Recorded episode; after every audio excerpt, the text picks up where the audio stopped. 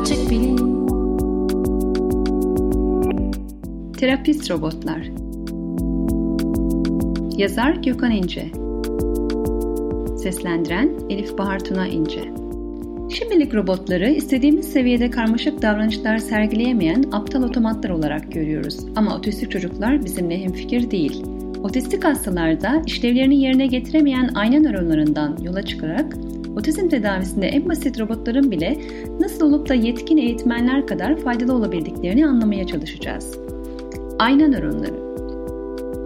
Son 20 yıldır zihinsel sinir birim alanındaki gelişmeler, insanın taklit etmeden sorumlu beyin bölgelerinin yerlerini saptayabilmemizi sağladı.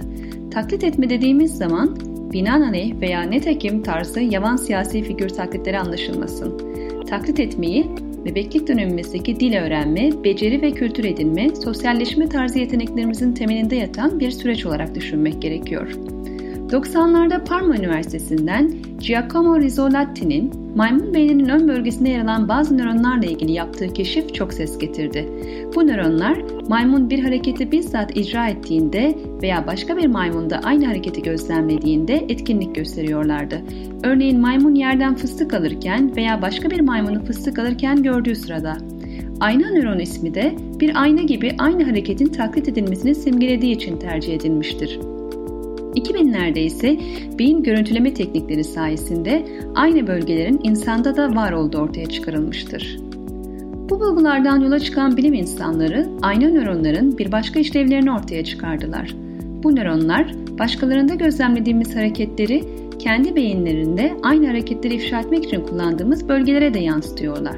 Bu sayede gözlemlediğimiz hareketi zihnimizde anlamlandırmamızı sağlıyorlar.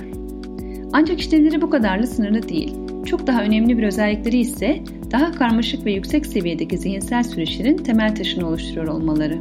Örnek vermek gerekirse diğer insanların hareketlerini gözlemleyerek niyetlerini anlama yetimiz ve kendimizi o insanın yerine koyarak empati kurma becerimiz. Peki bu nöron aktiviteleri nasıl gözlemleniyor? Sinir bilim araştırmacıları bugüne kadar nöron sistemini görüntülemek için çeşitli yöntemler kullandılar. Kısmen yeni sayılabilecek bir teknik olan işlevsel manyetik rezonans görüntüleme tekniğinde radyo dalgaları ve güçlü bir manyetik alan kullanarak insanın beyni taranıyor. Etkinleştiği için daha çok oksijenli kan kullanan beyin bölgeleri tarama esnasında diğer bölgelere kıyasla daha çok manyetik sinyal veriyor ve bilgisayar ekranında çarpıcı renklerle vurgulanıyor. Örneğin geçen ayki sayımızda bahsettiğimiz tekinsiz vadi teoremini araştıran Profesör Saygın bu tarz verilerden yararlanmıştı. Tekrar ayna nöronlarına gelecek olursak, Iacoboni 1999'daki deneyinde sağlıklı insan deneklerine diğer bir insanın el parmağını oynatmasını seyretmeleri sırasında kendi parmaklarını da oynatmalarını söylemiş. Parmak hareketinin bu hareketin çizdiği rotadan bağımsız olarak deneklerin aynı beyin bölgelerinde aktivasyon yarattığı göstermiş. Ancak daha da önemlisi deneyin yaptığı parmak hareketinin seyrettiği parmak hareketiyle tıpatıp aynı olması durumunda bu aktivasyonun farklı rota çizerken veya farklı parmak oynatırken oluşan aktivasyondan daha yüksek olduğu belirlenmiş. Bu da gözlem ve uygulama hareketlerinin eşleşmesini sağlayan ayna nöron sisteminin varlığını destekleyen bir bulgu. Daha şaşırtıcı bir sonuç ise bildikleri bir dans figürünü seyreden baletlerin, bilmedikleri bir dansı seyreden baletlere oranla daha yoğun ayna nöron aktivasyonu yaşıyor olmaları. Böylelikle bu sistemin öğrenmeye bağlı olarak geliştiğini iddia etmek yanlış olmaz. Otizm. Dünya çapında oldukça yaygın görülen ama fazla da tanınmayan bir hastalık olan otizm, her ırk, etnik ve sosyal grupta görülebiliyor ve temelde kişinin başkalarıyla iletişim kurma becerisini engelliyor. Otizm hastaları duygularını, isteklerini anlatmakta, yeni insanlarla tanışıp onları arkadaş edinmekte ve diğer insanların ne düşündüğünü anlamakta zorlanıyor.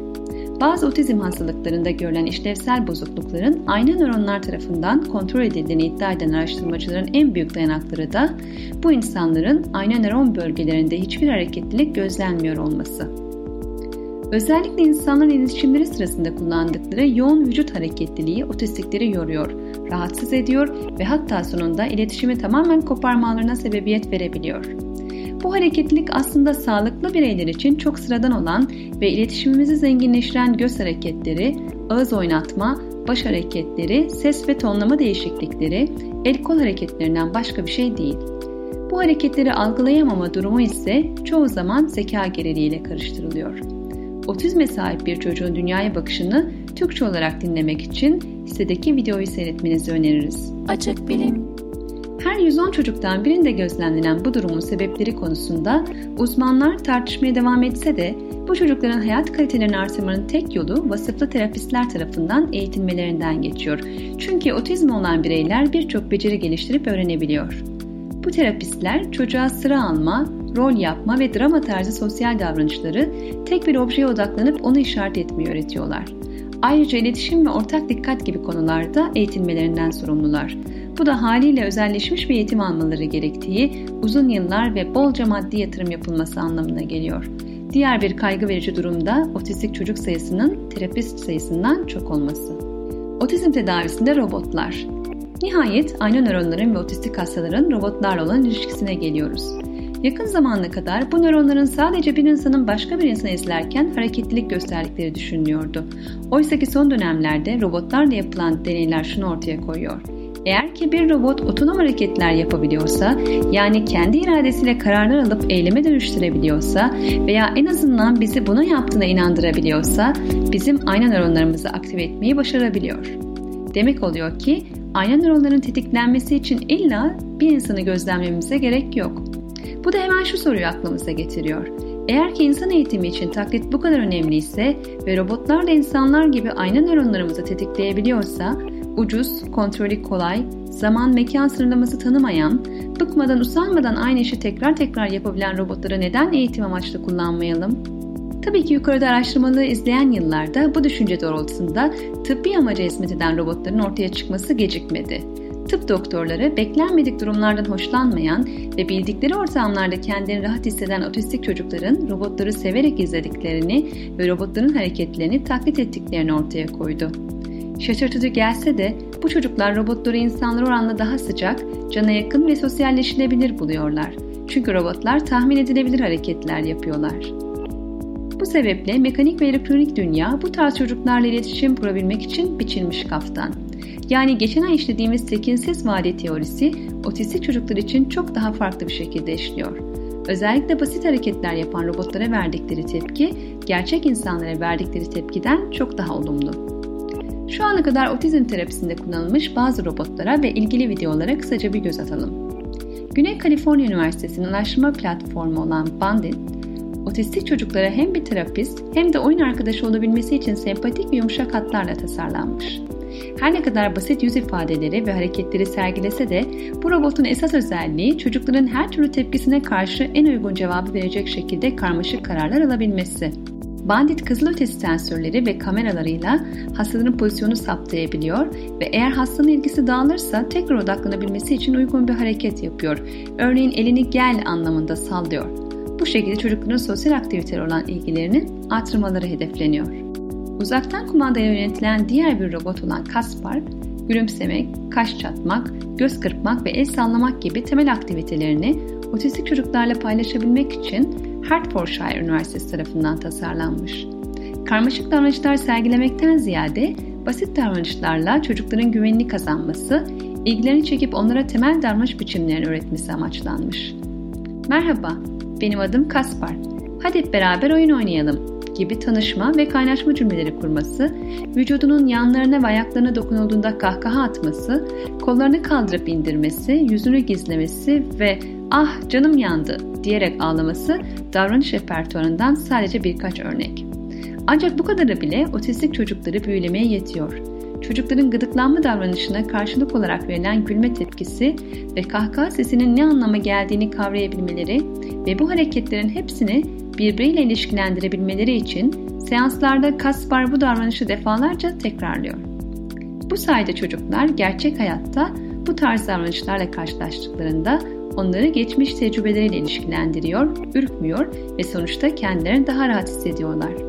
Araştırmacılar Kaspar'ın Down sendromu çocukların tedavisinde de kullanılabileceği konusunda hemfikir. Açık Bilim. Diz boyumuza gelen Nao ile duygusal bir bağ kurmak, Nao'nun gelişmiş nesne tanıma sistemi sayesinde mümkün. İnsan yüzlerini tanıyacak bir yazılım ve kameralarla donatılmış olan Nao, geçmişteki karşılaşmaları hafızasında tutarak kiminle konuştuğunu ve karşısındaki kişinin hangi ruh halinde olduğunu anlayabiliyor. Ayrıca basit yüz ve vücut hareketleri eşliğinde hastaların duygularına uygun bir şekilde mutluluk, endişe, heyecan, kızgınlık ve korku sergileyen bir hale bürünebiliyor. Amerikan Carnegie Mellon Üniversitesi ve Japon Miyagi Üniversitesi ortak yapımı olan Kipon ise daha önce bahsettiğimiz insansı robotlara kıyasla oldukça basit bir tasarıma sahip. Bir sünger parçasını anımsatan kolsuz ve bacaksız fiziğiyle sadece 4 temel hareketi yapabiliyor. Kendi ekseninde dönme, iki yana yatma, öne arkaya eğilme ve olduğu yerde zıplama. Sadece 13 cm boyunda olmasına rağmen gözleri arkasında 2 kamera ve burnun arkasında bir kamera mevcut. Projenin yaratıcılarından Marek Michalowski kendilerine robotun neden kol veya ağza sahip olmadığı şeklinde sorular geldiğini ve kendisinin de amaçlarının zaten olabildiğince fazlalıklardan kurtulmak şeklinde yanıt verdiğini söylüyor. Hatta burnunun bile gereksiz olduğunu ekliyor. Önemli olan çift taraflı simetriye ve karşı tarafa görsel ipucu verilebilecek bir çift göze sahip olması. İnsan morfolojisinden nasibini pek almamış bu robot, sosyallik açısından insansı bir görüntüye sahip olmanın illa da gerekli olmadığının bir kanıtı aslında. Japonya Gelişmiş Bilim ve Teknoloji Enstitüsü tarafından üretilen interaktif robot PARO, hayvanların bulundurulmasının zor olduğu yerlerde hayvan terapisinin yararlı olduğu hastalıklarla mücadelede etkili bir robot. Hasta ve refakatçi stresini azaltmada, aralarındaki iletişimin kuvvetlendirilmesinde, zihinsel gevşeme ve motivasyon sağlamada dünyanın en terapik robotu olarak Guinness Rekorlar kitabına girerek zaten kendini kanıtlamıştı. Özellikle Japonya ve Danimarka'daki sağlık merkezlerinde aktif olarak yaşlıların ve otistik hastaların tedavisinde kullanılmakta. PARO'nun 5 ana sensör kümesi, dokunma, ışık, ses, sıcaklık ve motor pozisyonları sayesinde çevresini ve insanları algılama yeteneğine sahip. Karanlık ile aydınlığı ve okşanılması veya sert bir şekilde dokunulması arasındaki farkı ayırt edebiliyor. Robotun davranışını tasdik ettiğimizi onu okşayarak ödül mekanizması veya onaylamadığımızı ona vurarak ceza mekanizması öğretmemiz mümkün. Böylece aynı hareketi bir daha yapmamasını veya hoşlandığımız şekilde davranmasını sağlayabiliyoruz. Ama bu robotun belki de en can alıcı noktası bir bebek fokun sesini taklit edip ruhumuzu dinlendirmesi. An itibariyle çoğu robot gibi bu robotlardan da teknik bazı yetersizlikler yüzünden istenilen verimi almak her zaman mümkün değil. Bunların başında ses tanıma sistemlerindeki yetersizlikler geliyor. Bu sebeple bazen robotların uzaktan kumanda edilmesi söz konusu. Bu tarz robotların tasarlanması sürecinde çocukları korkutmayacak zarafette ve yumuşaklıkta tepkiler verebilmesi ve otistik davranışları algılayıp ona göre tepki verebilecek bir yapay zeka ile donatılmış olması birinci öncelik. Örneğin çocuğun ileri geri sallanmasını bir kaygı ve tedirginlik artışı olarak algılayabilmesi ve kendi hareketlerini de çocuğu yatıştıracak tarzda değiştirebilmesi gerekiyor. Robot terapistlerin diğer yararlarına gelince, öncelikle sunulan terapinin niceliğini artacağı aşikar. Robot etiğini bir kenara bırakacak olursak, hiçbir zaman yorulmayan ve şikayet etmeyen bir uşaktan bahsediyoruz. Ayrıca mekan ve zaman kısıtlaması olmadan her an evimizde bulundurmamız mümkün. İstenilen şekilde dış görünüşü modifiye etmek, robotun vücut dilini değiştirebilmek ve çocuğun rahatlık seviyesine göre ayarlamak mümkün. Gerçekçi olmak gerekirse, yakın zamanda insan terapistlerin yerlerini alacağını düşünmek, belki biraz fazla iyimser bir düşünce olsa da ebeveynlere ek yardım sunacakları ve çocukların gelişimlerini takip etme konusunda fazladan ipucu verecekleri de ortada.